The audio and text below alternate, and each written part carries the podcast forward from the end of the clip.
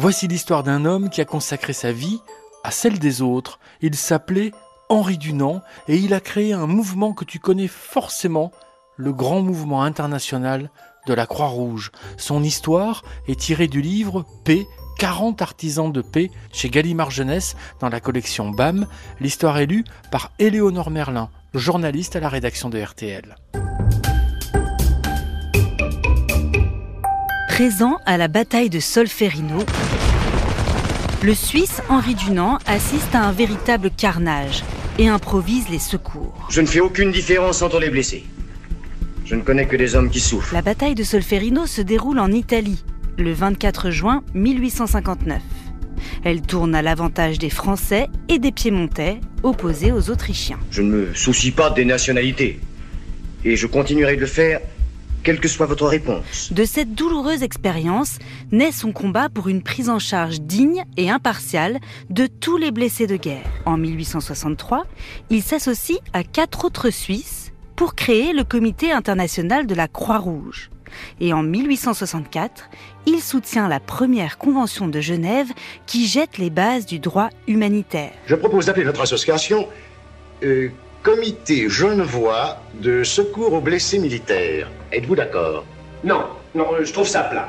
J'aurais préféré Association universelle. Universelle? Nous sommes cinq. Nous serons des millions.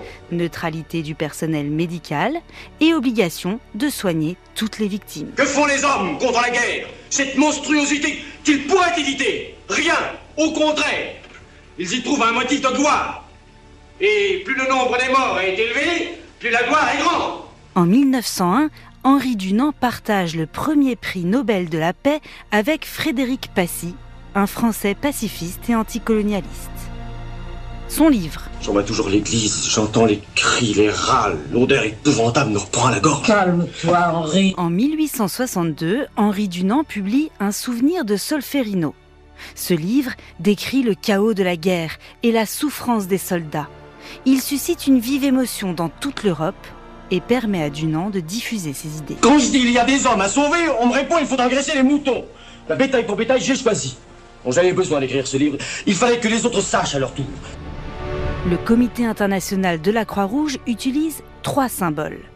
La Croix-Rouge, formée par l'inversion des couleurs du drapeau suisse, le Croissant rouge, d'inspiration musulmane, et le Cristal rouge, sans connotation.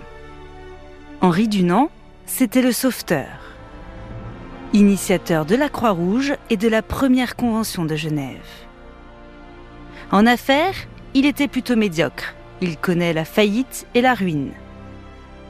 Son livre, Un souvenir de Solferino, est traduit en plus de 17 langues.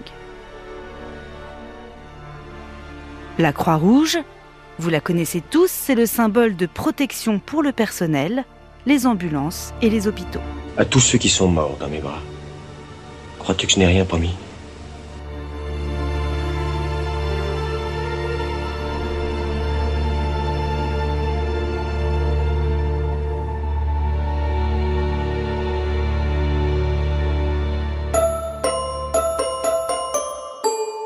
Ainsi se termine l'histoire d'Henri Dunant, à retrouver dans le livre P 40 artisans de paix de Sandrine Mirza, dans la collection BAM aux éditions Gallimard Jeunesse.